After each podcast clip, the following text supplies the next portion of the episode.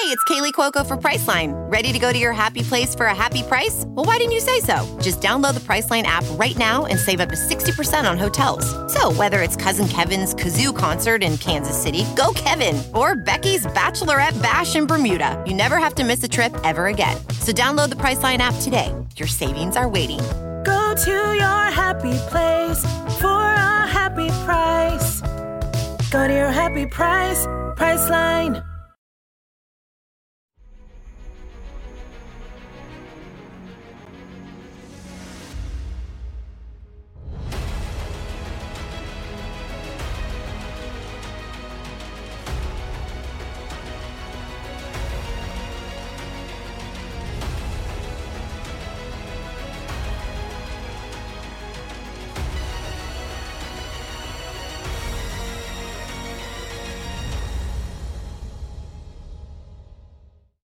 Hi, everyone. Judge Andrew Napolitano here for Judging Freedom. Today is Thursday, November 30th, 2023.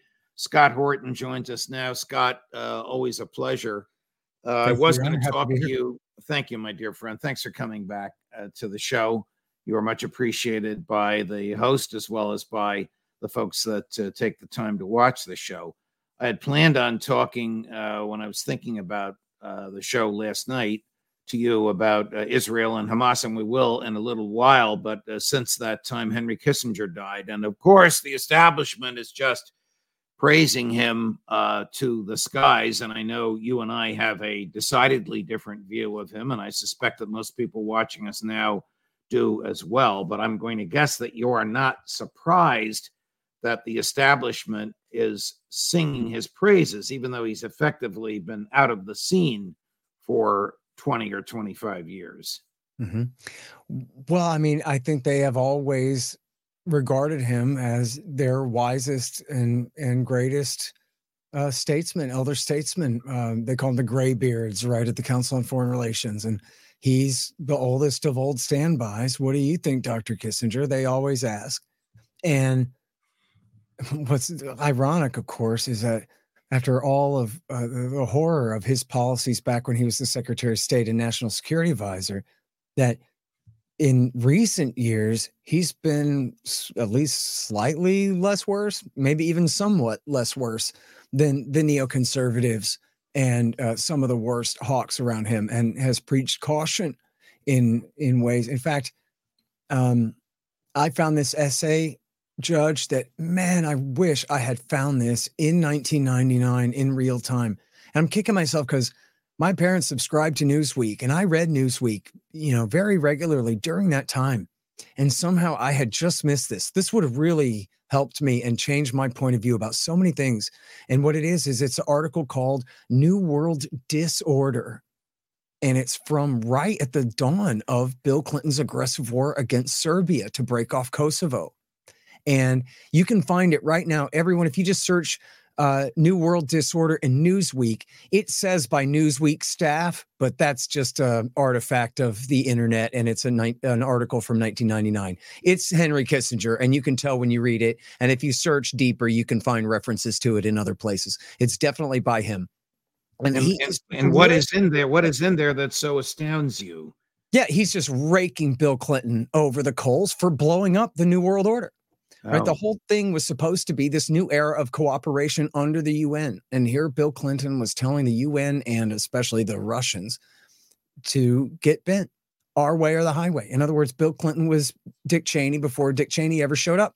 Right, and he was right. doing the Kosovo war over Russia's dead body in a way that was going to ruin all of Kissinger's and his patrons, the Rockefellers' grand plans for the New World Order. And I don't necessarily mean a real one world government under the UN, but just uh, certainly they had in mind over the long term cooperation with the Russians rather than confrontation. And well, the Hawks took it away from them. According to Asai Hersh, uh, Kissinger's uh, nefarious behavior involving the government begins when he's a professor at uh, Harvard uh, and LBJ is calling him for advice. Hmm. Uh, and he's interacting with the American negotiators in the Paris Peace Accords, but he's really a double agent, again, according to Sy. mm-hmm. because he's he's revealing to his future patron Richard Nixon what's going on in the Paris Peace Accords and his purpose there, according to LBJ, what we assume LBJ thought was to advise LBJ and the negotiators, but his true purpose there was to sabotage the negotiations so that there could be no peace accord between North Vietnam and the United States before the election in 1968 for fear that that would result in Hubert Humphrey defeating Richard Nixon. So, again, according to Sy Hersh, a man whose work uh, you and I and most people watching and listening to us now uh, admire, um, Kissinger, when, when Nixon said running for president in 68, I have a secret plan to end the war in Vietnam, he was alluding to the fact that he knew secrets about ending the war in Vietnam because he was getting them from Kissinger. Okay. Mm. Well, you know, I, am not I'm not sure what exactly what he meant by that, but I you know I think it was mostly just a gimmick. But he was more importantly, what you say is not only right, but it went it was way worse than that. Nixon and Kissinger hired a lady named Anna Chennault. Oh, right. So and she warned the South Vietnamese that, you know, the Americans are negotiating secretly behind your back and ruin the talks. And we have, and I'm sorry, I don't know where I know this from anymore, Judge. People just have to search, but I know you can find it. Oh, I, I guarantee you that Robert Parry wrote about this at consortiumnews.com. Okay. That's where you can read about this for one thing. And, um, and there's audio, uh, and I've heard this audio, Judge, of LBJ on the phone with a Republican senator who was a friend of his. I'm sorry, I forget the guy's name now. But LBJ is saying, this is treason. They ought not to be doing that. And the Republican senator says, You're right, Mr. President. I don't know what to say. But then they don't, he doesn't do anything about it. He doesn't right. do anything about it. Right. Here's uh, Secretary Blinken this morning. Uh, I'm not sure where he is, but he's not in the U.S. He's somewhere in the Middle East when he learned that uh, Henry Kissinger had died. So here's sort of an off the cuff, but over the top. He's the greatest predecessor uh, that I've had and a man I admire most. I'm, I'm sure you'll disagree with all of this, but here's Secretary Blinken on Henry Kissinger today. Secretary Kissinger really set the standard for everyone who followed in, um, in this job. I was very privileged to uh, get his counsel uh, many times, including as recently as uh, about a month ago. Uh, he was extraordinarily generous uh, with his wisdom, with his advice.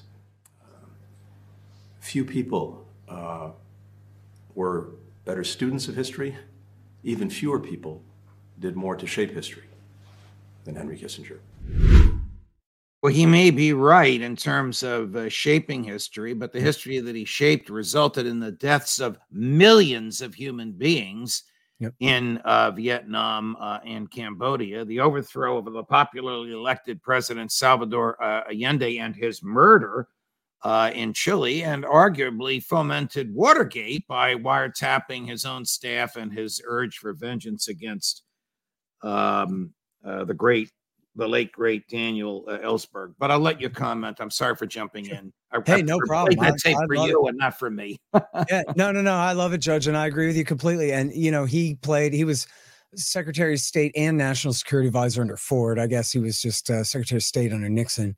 Um, but he, you know, under both of them, he was in charge of the secret war in Laos and Cambodia, where, uh, you know, they're just carpet bombing these people. And they had, you know, two sets of books the real coordinates for the secret war and then the fake coordinates. And, you know, it's in the movie. I'm 99% sure it's in the documentary called The American Holocaust about Vietnam, where they show congressional testimony of this colonel, I guess, or captain or something. And he's saying, well, we kept bombing them because they just kept sending us bombs and we didn't really have any more good targets. But like, what are we going to do? Let the tarmac just fill up with bombs? Like, we got to get rid of them somehow. So we just kept launching missions. And this thing was just on autopilot for years and years and years. And it was kept secret from the American people. And of course, when it, when the secret war in Cambodia was revealed, that was what led to the protests and then the killings at Kent State and all of that. Um, is a huge turning point in the war. And And yeah, look, so I mean, they had prolonged the war, their secret plan to prolong the war while claiming they had a secret plan to end it. And then what they right. do, they escalated and escalated for years.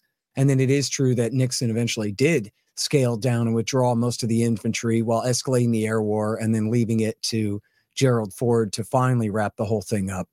But I mean, it, uh, it, by, by, by, today's standards, uh, Scott, with the with the hindsight that we have, it was such an unmitigated disaster, such a horrible catastrophe for human life, for the government of the United States of America, for the Constitution of the United States of America, for truth. The Pentagon Papers revealed all this. Who the hell around today still defends Vietnam but this monster? now dead, died yesterday or, or earlier today. Who orchestrated it? Yeah. Almost no one. Almost no one. In fact, even Pat Buchanan, who is just a cold warrior to the bitter end, admitted to Tom Woods on the show because Tom said, "Come on, man. I mean, look at the co- the cultural revolution at home that you're so opposed to that came as a result of all the radicalism from the war. Like you got to admit the blowback here for us would be enough to undermine the case for war there. And Pat kind of said, Yeah, I guess you're right, Tom. You know, I, even though he just wanted to hold the line against them commies so bad. But the reality was, and you know, I was I was born in 76, just I was raised in the shadow of the war in Vietnam. And the way I always was raised to understand it in the 80s was that you're sending these guys to fight this counterinsurgency war against guerrillas in a jungle. That's the craziest thing in the world that you could ask them to do. Um, and and then just look what happened. Everybody's just getting shot up, and and body counts. You know, my dad told me that this was when Bush was lying us into Iraq War II for Israel. By right. the way, more than anything, my dad said to me, "Boy, you think you're mad now? You'd have been completely out of your mind during Vietnam, were the lies every single day they would show you, you know, via tape delay, but not by much. Um, from earlier in the day, you would see literally reporters reporting with film footage, and there's piles of, of dead soldiers in the backgrounds. Correct. Sometimes dozens, dozens, hundreds. Correct were killed today. And the reporter says hundreds of our guys were killed today. And then right after him, they do the Pentagon briefing. And the guy right. says, "Well, we lost eight guys, but we killed 800 of them." Right. And it's like, what is it? You are, you are not most you, preposterous lies. You are not exaggerating at all. Uh, let's not forget, uh, 550,000 Americans rotated through military uh, duty in Vietnam, and 55,000 of them came home in body bags. Ready to elevate your home? Picture this central heating, a cozy fireplace, or your dream walk in closet. Build a backyard oasis, go green with solar panels, or start a business. It's all possible with Figure's home equity line of credit. Unlock up to $400,000. Apply online in five minutes. Funding in as little as five days. Head to figure.com and transform your home. Figure Lending LLC, DBA Figure, Equal Opportunity Lender, NMLS 1717824. Terms and conditions apply. Visit figure.com for more information. For licensing information, go to www.nmlsconsumeraccess.org. Let's not forget that. And and to what national security advantage was that? Nothing. No, Just LBJ's LBJ's, LBJ's uh, vain, avaricious wish for a third term as a wartime president, like his hero uh, FDR. But yeah. Kissinger steadfast to the end, made the following statements. A little difficult to understand him, but if you, you strain a little bit, you can. Uh, this is January of 2023. It's one of the last public statements he made, even though it's now November, almost December. So this is 11 months ago. Uh, made comments about um, Ukraine, in which he said, uh, initially, I thought that Ukraine uh, that NATO should not be in Ukraine, but I've changed my mind. This will make your blood boil. Take a listen, Scott. Before this war, I was opposed to membership of Ukraine in NATO because I feared that it would start exactly the process that we are seeing now. Now that this process has reached this level. It, it, the idea of a neutral Ukraine under these conditions is no longer meaningful. And at the end of the process that I described, it ought to be guaranteed by NATO in whatever forms NATO can develop.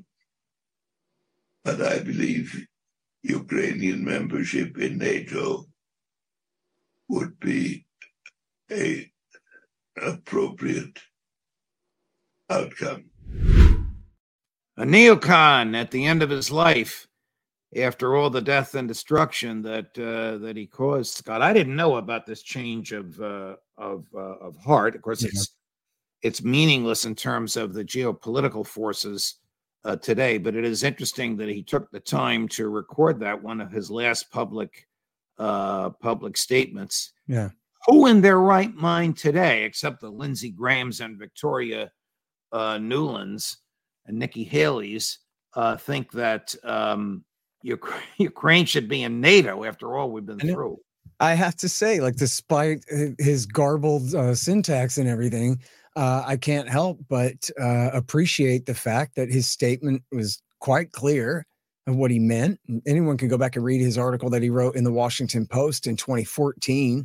I think he might have even warned against it in 08, but certainly in 2014, he said we ought to work out a permanent deal that precludes the idea of Ukraine joining NATO to prevent this from happening, as he just stipulated there. But then to say in the middle of the war that, yeah, what, whenever this is over, we ought to go ahead and bring Ukraine into NATO. I mean, that right there, Mr. Grand Strategist, third and fourth dimensional chess, and all of these things, doesn't just the fact of Henry Kissinger himself saying those words gives the Russian national security state that much more incentive and determination to leave nothing but a rump of Ukraine that America would not want to accept into NATO or or or even go ahead and push their luck. They do have time on their side to eventually, if they, you know, can get to a point where they finally uh, you know, uh, so-called broken Ukrainian military power and just have the run of the place. They might just take the whole place. If So they're being told that America and the and the empire are definitely going to bring what's left of Ukraine into the alliance at the end of the war, well, you're just telling them to keep the war going and leave a smaller and smaller rump of Ukraine left by the end. It's nuts. It is. So before, after he said uh, Ukraine should be neutral. But before he came back to his neocon uh, roots in that clip that we just saw, President Zelensky ripped into him. Now, this is in Russian, so I will, or maybe it's in Ukrainian. I'm not sure what language President Zelensky prefers, but whatever it is, I will read um, the subtitles. But this is uh, very aggressive and quite interesting. Divorce. Davos, for example, Mr. Kissinger has emerged from the deep past and said that part of Ukraine should be given to Russia to avoid the alienation of Russia from Europe. Таке враження, що у пана It seems that Mr. Kissinger has 1938 on the calendar instead а of 1938. І він думав, що говорить And he з thought that he аудиторією was не в talking to Давосі, an а в audience not in тодішньому Davos, Мюнхені. І but за in всіма Munich of цими that time. And behind all геополітичними these geopolitical міркуваннями тих, хто speculations радить Україні of щось those who віддати advise Росії, Ukraine to give something великі away to геополітики Russia, завжди great не хочуть geopoliticians are бачити always unwilling to звичайних see ordinary людей, people, звичайних українців. ordinary Мільйони тих, Ukrainians, хто власне millions of живе those who are на living in the території, territory they яку вони proposed exchanging for an пропонують illusion of обміняти на peace. ілюзію миру. Треба завжди бачити людей You і must always see пам'ятати, що people and remember that цінності values це are не not просто just words. Now, that was said in May of 22 as he launched the spring offensive, which became a summer offensive, which became a non offensive, which led to the disaster of the loss uh, of the uh, conflagration in Ukraine, which is acknowledged by almost everybody except him. Yeah. You know, I don't know, man. It's a great trope. It works very well. Uh, You know, anyone who opposes American intervention in whichever crisis, they're always Neville Chamberlain at Munich attempting to appease Adolf Hitler. No one ever asks what Britain was supposed to do about Czechoslovakia at that time, you know, um, uh, or what they could ever do. Uh, of course, they were under after the Nazis were driven out, the commies owned them for another couple of generations after that. Um, Britain was in no position to save Czechoslovakia.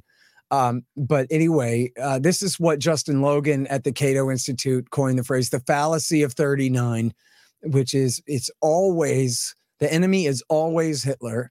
And the model for dealing with the enemy is always the model that you would use with Hitler. And it doesn't matter whether you're talking about Saddam Hussein or David Koresh or Manuel Noriega or Assad or Gaddafi or Saddam or whoever. You can never talk with anyone ever. Otherwise, you're legitimizing them and, and you're appeasing them and you're giving in to them.